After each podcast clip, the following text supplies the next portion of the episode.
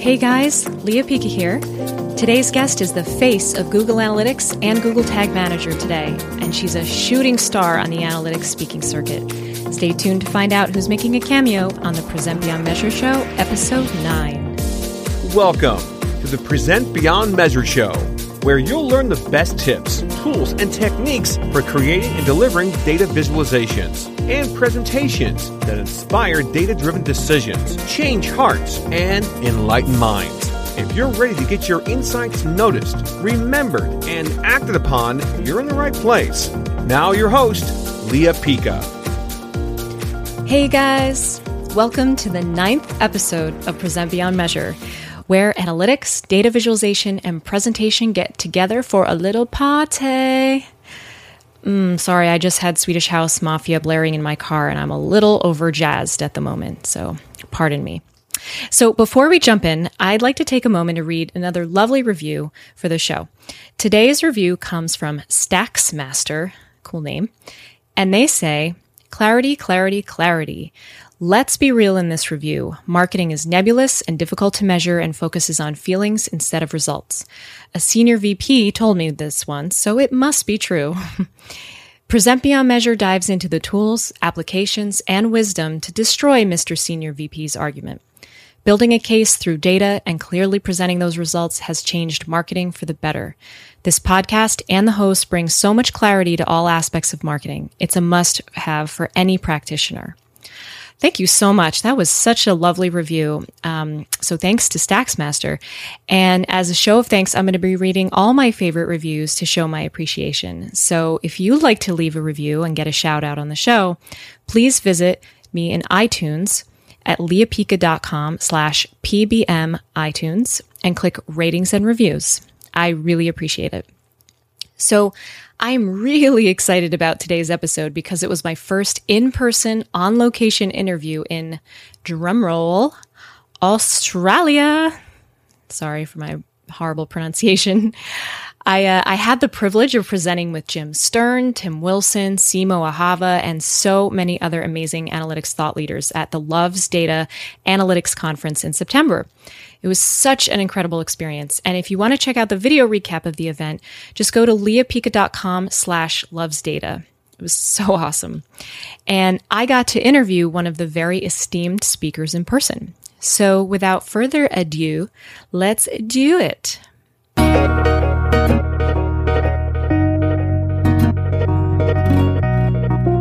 Hey guys, I'm recording straight from Melbourne, Australia at the Loves Data Analytics Conference. I'm so excited to bring you today's guest, who's my fellow speaker and possibly one of the most well known rising stars in the Measure community today. She is the analytics advocate for Google, where she's responsible for educating and advocating for digital analytics and optimization best practices, as well as running the GA Premium training program. She also co chairs the San Francisco chapter of the Digital Analytics Association and mentors for the Analysis Exchange. You may know her as the face and voice of the insanely popular Google Analytics Academy course on Google Tag Manager, which I just took.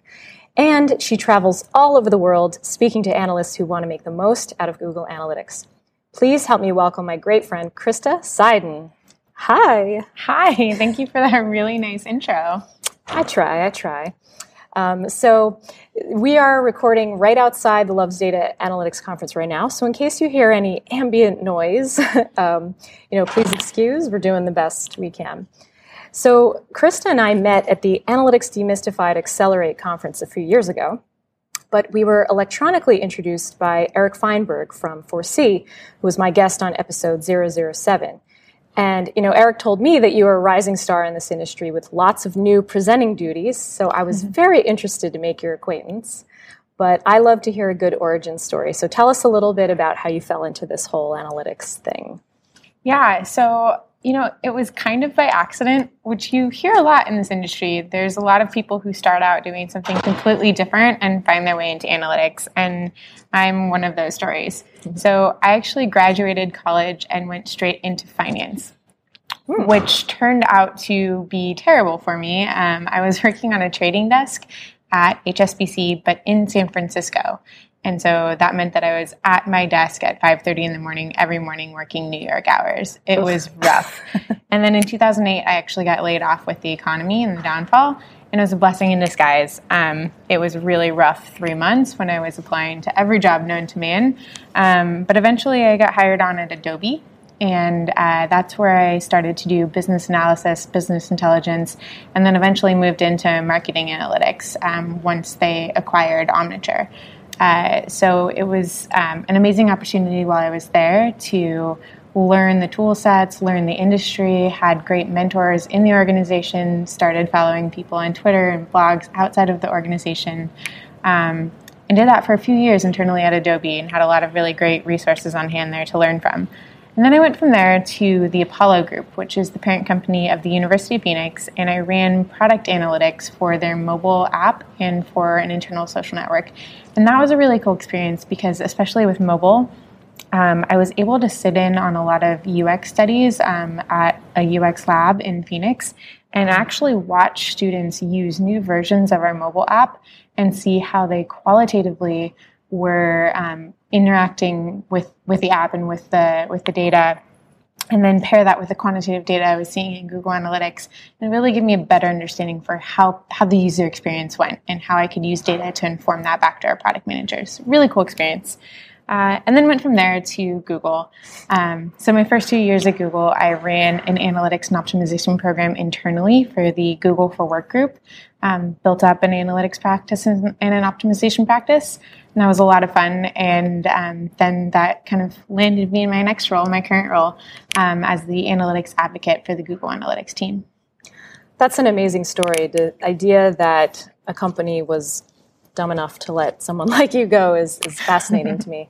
But um, I too can totally relate about the accidentally falling into that, and I, I, think a lot of people do. And what I think is so interesting about this field is how left brain and right brain it is, and you get these really well rounded people with all these different skill sets, but you still need a lot of help making the most of all that.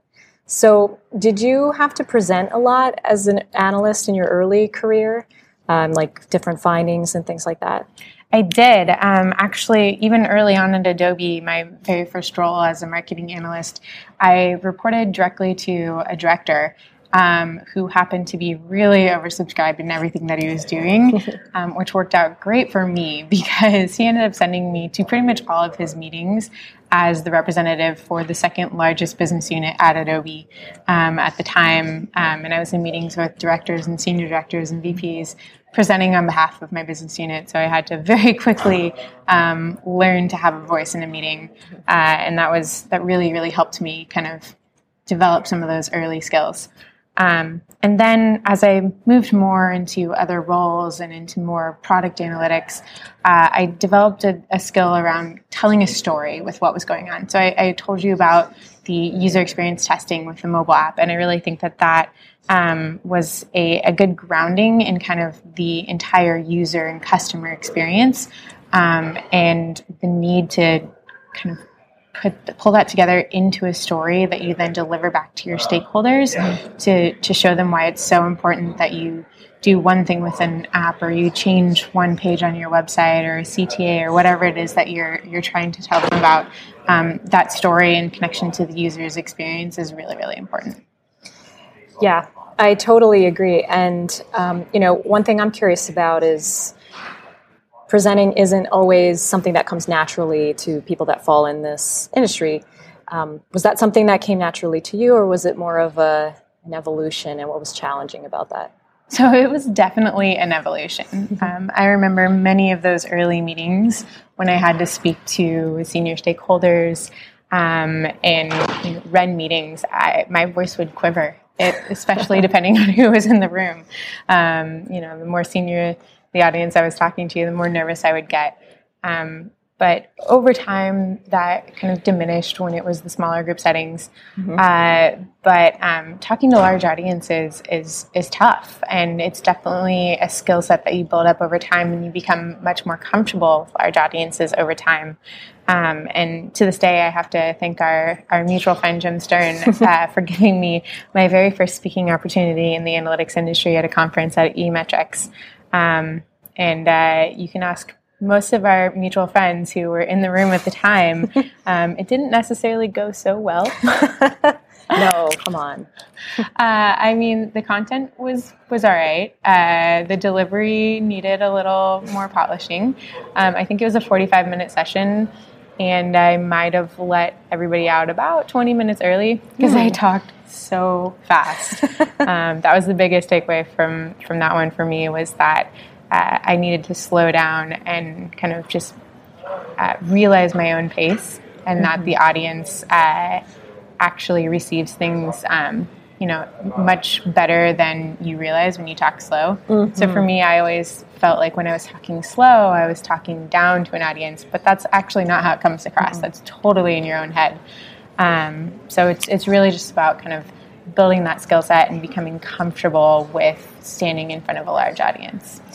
Couldn't agree more. The first public speaking class I had was in high school, and the very first thing we had to do was get up and speak, and every single comment, feedback for every person was slow down. It's so slow important. Down. Especially so if you're from Jersey, it's like part of our accent. Speak three times as fast. Um, so, do you still get nervous, even small or large? And you know, if you do, how do you build your confidence before going in? So I don't get too nervous anymore. Um, but that has a lot to do with the fact that I, I speak only on a few topics generally. Mm. Um, and these are topics that I, I know very well mm-hmm. um, and I'm very passionate about. So I speak a lot about Google Analytics and digital analytics and the industry. I speak a lot about testing and optimization and Google Tag Manager. And those three areas are very much in my wheelhouse. And I mm-hmm. think that anybody who's doing a lot of public presenting um, when you're doing it, if you don't know your content well and you're not passionate about it, you're not going to come off as authentic or as genuine as you really could or should. Um, so that's really been what's helped me um, kind of get over uh, the hurdles of being nervous is really knowing my content um, very, very well and not just knowing it well, but also going in with my, my own war stories. A lot of what I speak on um, comes from my own experience as a practitioner um, running programs with analytics and, and optimization. Uh, and the ups and downs that I had over time, and the lessons that I've learned from those experiences. So I think that really helps too. I, I think that's great. I mean, I, the best way to get an audience to relate is show them that you've been through all of the same ringers, you've made all of the same mistakes, and I think that's what makes you so accessible, despite you know having such an illustrious background. now, I myself went through the Google Analytics Academy training, which was awesome. and you know, recently I heard your AMA call with Jim Sterne, and I fell out of my chair when I heard how many people had signed up with that. So, can you share what that number is? Yeah, we had um, amazingly, we had 102,000 people wow. register and, and take the course. That's crazy. I mean, how do you feel having that much exposure to this audience? It's incredible. Um, I mean, Google Tag Manager is is definitely not a mainstream analytics product. It's kind of on the super techy, nerdy end of what we do. Um, and so to know that um, I was able to be part of bringing education to Google Tag Manager at scale is, I mean, it's incredibly fulfilling and um, you know, I feel honored to have had that opportunity to teach that course. Mm-hmm. No, it was great, and I highly recommend it. And I'll definitely put this on the show notes for this episode, which is going to be leapica.com slash 009. Um, now, as analytics advocate for the most widespread analytics platform in the world, you have a position that's sort of like a CIA correspondent. I feel like you must get just lobbed with questions that you can't answer. So, what are some of the most common questions, and how do you navigate around answering them in a way that serves your audience, but obviously doesn't get you killed? Totally. So, um, you know, a few of the questions that come to mind that I, I just really can't answer or that we don't want to spend a lot of time or energy focusing on, um, you know, happen to be things like what's on your product roadmap? Like, tell us about what's coming next. And, you know, as much as I want to tell everybody what's coming next, you have to be fairly political about that and say things like, oh, you know, um, we've got some really exciting things on the horizon. Definitely pay attention. We're looking to solve pain points in, in these types of areas. Um, so stay tuned. Uh, which, you know, sometimes people are a little bummed about that answer, but you know, it's as much as I really can tell at the time. Um, other things, uh, I don't know if you remember the whole referral spam thing that was going around um, in the recent past. Still uh, going, I think. still going a bit, yeah. Um, I think people have started to find their own solutions for it, but mm-hmm. Um, constantly being uh, asked about, you know, what it is, why we're not doing more about it, how we're solving it. Um, it's a lot of it's a lot of pressure uh, on a business when this isn't a problem that we have ourselves created, but we are trying to work in the best interest of our users and are definitely looking to um, help out here. But uh, you know, until we have a solution, it's it's not something that we can stand up and you know really talk about. So. Um, it's those kind of questions that, that are tough, but you have to be political in your answers a bit. I think it's hard because I think when you think of a company like Google with all of the resources and manpower, you think that there's probably just 10 people dedicated to just that one problem and releasing things, uh, improvements, and that's just not the case, you know yeah, those 10 people also have day jobs. They're working exactly. on that at night in the wee hours of the morning, trying to solve that new issue that's popped up. Right, right. So um, you delivered an amazing talk at the Loves Data Conference Day, which is a big area of growth for me, which is testing. And I love how you're making testing seem approachable and how to make it approachable for your team. So, do you have any advice for presenting test results that you get and if they're good and the bad and the ugly? Yeah, definitely. So um, I think that presentation starts with uh, with really being transparent about what you're doing. Um, so before I even go into a presentation, I make sure that everybody in the organization already has access to um, the test plans and knows what it was that we tested and how we went about it and what was on the roadmap and how it got prioritized, so that when I go into these meetings, it's not a surprise that we've that we've gone and tested mm-hmm. um, what we've tested, uh, and it's really just reviewing the results. And you know, sometimes those results are fantastic and people get really excited and sometimes they're not as stellar, but you can still find words of wisdom from from these test results. So, um, you know, for instance, uh, if you, you ran a CTA test and you didn't find um, a winner that was better than what you had, maybe the takeaway is, hey, the CTA that you have right now is probably pretty good for the audience that's coming to your website at the time. Mm-hmm. Um, and oh, we also learned that um, you know X Y Z occurred, or people who were interested in the CTA may have also been interested in these products. So there's mm-hmm. always new insights that you can glean from test results. Mm-hmm. It's just a matter of digging in the data to to find more. Um, I actually, though, am a big advocate of um, what I like to call a failure report. Mm, okay. So um, I uh, very much like to just as just as much as I like to broadcast how well a test has gone. Mm-hmm. Um, when I've had a few failures, if you if you would call them that in a row, which I, I wouldn't necessarily, mm-hmm. um, I like to kind of wrap those up in a report as well and show our organizations um, you know what it is that we learned from those because you can learn something from every test. Yeah. There's one of my favorite entrepreneur Instagram quotes that I've seen flying around is uh, what do you call a failed entrepreneur experienced? Mm-hmm. And I would say that's the same exact thing here is you can't possibly learn and grow unless you've made a few mistakes here and there. Totally. That's great. So talking about growing as a presenter, you know, what would you say is the area you're working on the most right now for yourself? So um, there are there is a couple areas that I'm working on.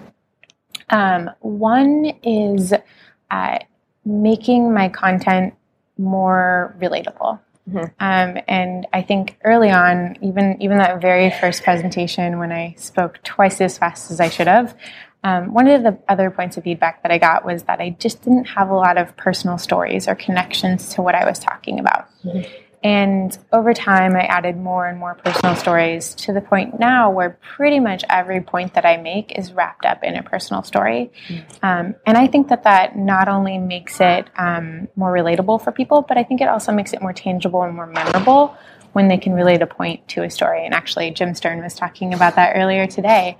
Um, is that when you have a story that people can latch on to, uh, you know that meaning and you, you've also mentioned this in your slides as well adding adding a picture onto mm-hmm. onto a point so similarly adding a story onto a point um, really helps drive it home so that's one thing that i'm constantly working on is as i come up with new content and new presentations is how i tie that to my own experiences mm-hmm. and then um, the other thing i'm working on is just really being comfortable on stage, on camera. So before we um, recorded the GTM course, um, I uh, actually started to do some improv classes. Nice. yeah, it was it was definitely stepping out of my comfort zone. Mm-hmm. Um, I kid you not, the first improv lesson that I took. The, uh, the two instructors had me crying um, over the word cucumber. Had to, it was this exercise where they had a random word generated. It happened to be cucumber, and I had to talk oh, about God. it in a positive way, in a negative way, and kept going on and on until I literally just broke down crying out of frustration and embarrassment, and I just, I couldn't go on and I have this whole thing recorded on film, so I get to go back and watch it whenever I'd like. And you're going to send me that afterwards, and then I'm going to maybe tweet it. Thank you. mm, may, maybe. And you know that's interesting because that's sort of the opposite of what you talked about about living in your content and knowing what's coming. But um, at the last eMetrics San Francisco, I duked it out with Jim Sterne and Tim Wilson and Gene Kane in PowerPoint karaoke, we had heard about this happening on the West Coast, and it was absolutely terrifying. Mm-hmm. Just, I had no idea what was coming. But at the same time, Jim Sterne came up afterwards and said, like, that was one of the most personable exchanges that you have because feedback I've gotten is sometimes it's a little too TED like and mechanical and not so approachable. So exactly that I think is probably the biggest takeaway that I've had from the improv training that I've done mm-hmm. is that it just really helps me to be on my toes and react. Um, you know, as soon as something new comes up, you know, you you miss it, you miss an important bullet point that you meant to cover um, for all of our love of bullet points. Mm. Um, and you know don't let that fluster you. Move on come up with something else on the spot. Um, just be in the moment. Mm-hmm. now during the conference i happened to overhear because i was eavesdropping on your interview um, you are studying a special technique for prepping for public speaking. Would you please share what that is? Um, yeah so it actually comes out of this improv training as well. Uh, and that is that i am an aspiring beatboxer Badass. so, um, turns out that beatboxing is actually a really great way to warm up your register when you are going on to, to speak. So, um, so if you want, I can give you a, short oh, example. Oh, you will be giving us a demo, yes. okay. So, um, basically, you have to practice two words, and that's boots and cuts. Like I'm going to cut you. Oh. I'm not going to actually cut you. so, um, and then you break it down into the into the various sounds. So, boots is kind of that lower register, but it also has that at the end. So mm-hmm. you got boots, boots, boots, and then cuts is cuts. I think it's the back of the throat mm-hmm. opened up. So it's cuts, cuts, and then you pull it all together, and it's boots and What? Yeah. Sorry. Little Jersey Shore coming out. um, and so you can start to make up your own, uh, you know, your own tunes there. I'm, I'm still working on the whole, like, getting my beat down. but, um, you know, it is a really good way to warm up and it's fun and it makes me smile. And I think that's probably even more of a takeaway is that it puts me in a good mood mm-hmm. for when I mm-hmm. go on stage relaxation, whatever you need to do. And um, Krista will be making her new demo CD available. the EP is coming out next November. we'll come up with a witty name for it later. Um, so you've seen a lot of presentations, I'm sure, having been to so many conferences. What are some of your biggest pet peeves about the presentations you see? Um, you know, like you and, and like many of our colleagues in the industry, um, really busy slides are always overwhelming, and I mm-hmm. think they make me lose the story right away.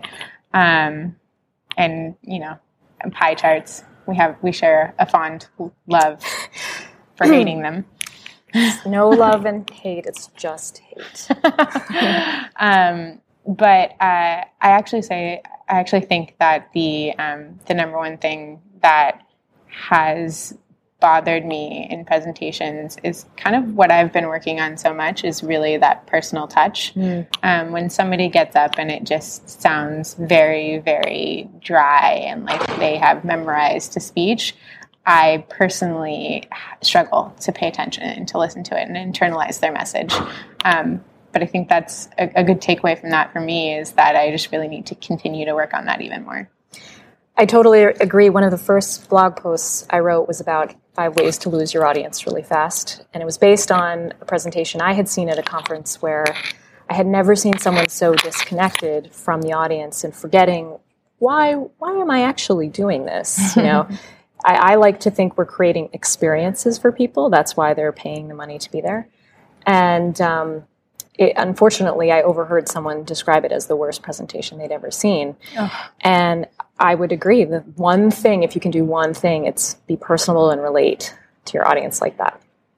So, you know, you are also a huge inspiration for women in this industry.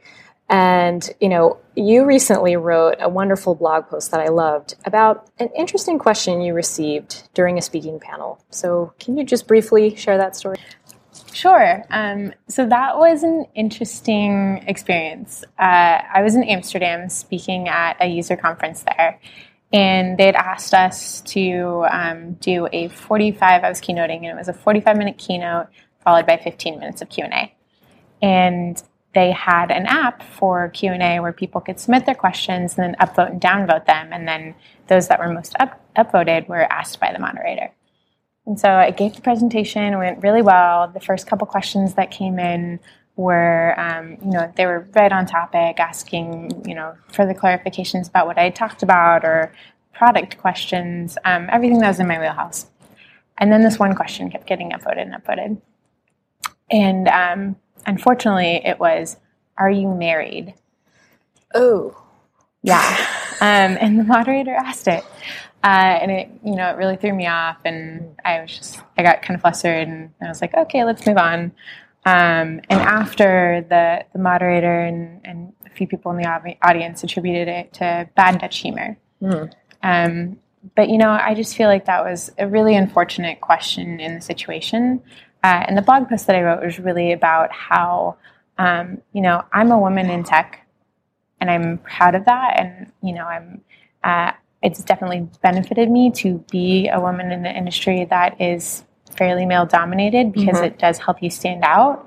Um, but I don't want to be known as a strong woman in my field. I want to be known as a strong speaker or, you know, somebody who's very skilled in what I do, mm-hmm. not because I'm a woman and I do that. And I've actually gotten invited to speak at conferences before um, with literally in the email it saying, hey, we need a strong female speaker. Mm, interesting.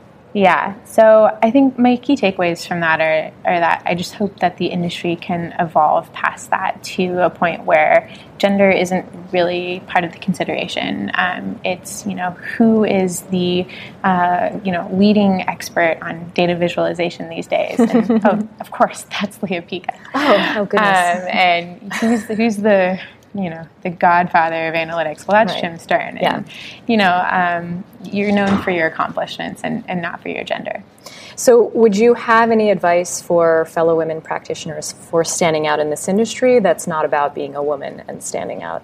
Yeah you know i think it's just really focus on being excellent at, at what you're doing and don't be afraid to stand up and to stand out in, in the industry. Um, go go to conferences, try to speak, get in in on the speaking circuit, or um, you know, in with uh, you know the fun crowd of, of analytics professionals, um, or you know any tech profession or any profession. Um, don't just don't be afraid to go into those situations because you might be outnumbered um, gender wise. I think that's the biggest thing that holds us back today, mm-hmm. and that um, you know we need as women, we need to get over. We need to not be afraid to walk into a room and, and stand up and be skilled in what we do just because of our gender. Couldn't agree more as a fellow presenting woman. All right. So, well, thank you for sharing that very personal story. I really appreciate that. Of course.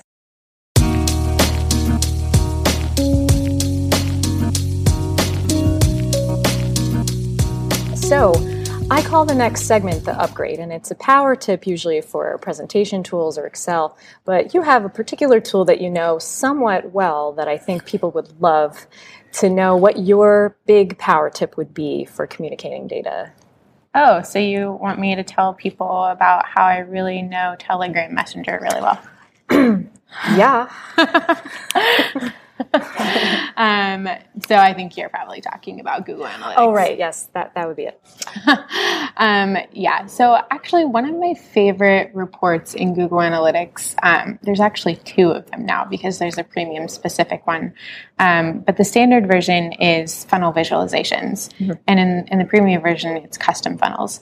Um, but I think that funnel visualizations um, and visualizing your data in a funnel is one of the most effective ways to communicate to your senior stakeholders. It's it's something that's very easy for people to understand. It's visual. You can see how many people enter the top stage of your funnel, and it's it's wide. And maybe that's a marketing campaign sending people to your website, or people going into the first step of a checkout flow. Mm-hmm. Um, and then you can see each step along the way how many people are dropping off, and if there's a big drop off, that's cause for concern and it's alarm, and that's something that all the way up the chain to senior stakeholders, they're going to be able to comprehend and understand um, and internalize. And right. so, for, for those reasons, I think that funnel visualizations are probably my favorite report um, and, and useful visualization within Google Analytics. Nice. Okay, awesome. Well, this is my last question, and I want you to think very hard here. Imagine this scenario. You're scuba diving off the coast of Borneo when suddenly a current pulls you through a rip in time and you're brought back to the precise moment you're about to give your first presentation. Could happen. what would today you say to then you? Um, you know, I to a lot of the points that I, I, made earlier, I would probably first and foremost tell myself to slow down. um, they're going to understand what I say, even if I talk slowly. They'll probably understand it better. Um, and to to just you know try to make it personal. Um, those are the two biggest takeaways that I've had from that very first presentation um, that I still carry with me today. Uh, and so, if, if future me could tell past me that, that's definitely something I would like to hear. Well, that's awesome. And unfortunately, we've run out of time. But Krista, I've had so much fun with you today, and I think everyone listening would is loving getting to know you a little bit better. So, uh, why don't you tell them where they can keep up with you and anything new or exciting they can look out for? Yeah, definitely. So I'm at um, I'm on Twitter at Krista Seiden, uh, and I also have a blog. It's bloggerchica.com. Mm-hmm. Um, soon I'm going to redirect that from kristaseiden.com, which I also own. But uh, today it's still bloggerchica.com.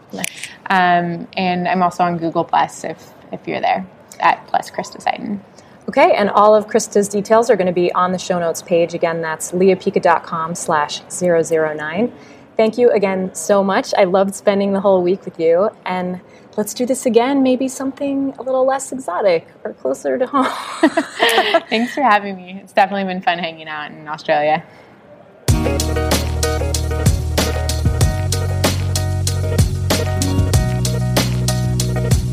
What a fun way to see a different side of someone so well respected in the field. I think Krista had so many valuable things to say and is such a source of inspiration for me and so many others. And hopefully, the ambient noise and the interruptions weren't too bad. So, thanks for sticking it out. And thank you so much for listening to this episode of the Present Beyond Measure show. If you like what you've heard, hop on over to iTunes to subscribe and please leave a rating and review if you like it. Ratings and reviews are so appreciated because they boost the rankings of the show. And again, I'll be reading out my favorite ones on future episodes. To catch all of the resources we mentioned on this episode, visit leapica.com slash 009 to review the show notes, download a copy, view the transcript, all other sorts of fun things. And I would love if you could leave me a comment or suggestions because I want to hear about the challenges you face when you're presenting your data and anything you'd like me to talk about here. Or you can tweet me a question for the show by including my Twitter handle, which is at Lea Pica, and including the hashtag PBM as in present beyond measure. And if you're located in New York, Seattle, or Atlanta, you can catch me at my next data visualization with Excel and PowerPoint workshop with the Digital Analytics Association. You can learn more about the workshop at leapica.com slash DAA workshop. And that link will also be on the show notes page. And today's presentation inspiration is from Henry David Thoreau. But I think this quote is really fitting for this episode. And that is, they may forget what you said, but they will never forget how you made them feel.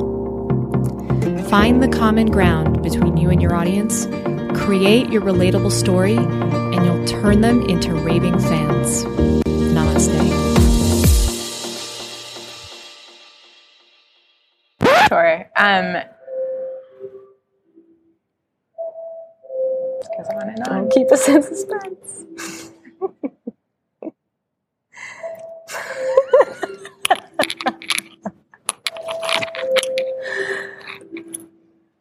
yeah, water break.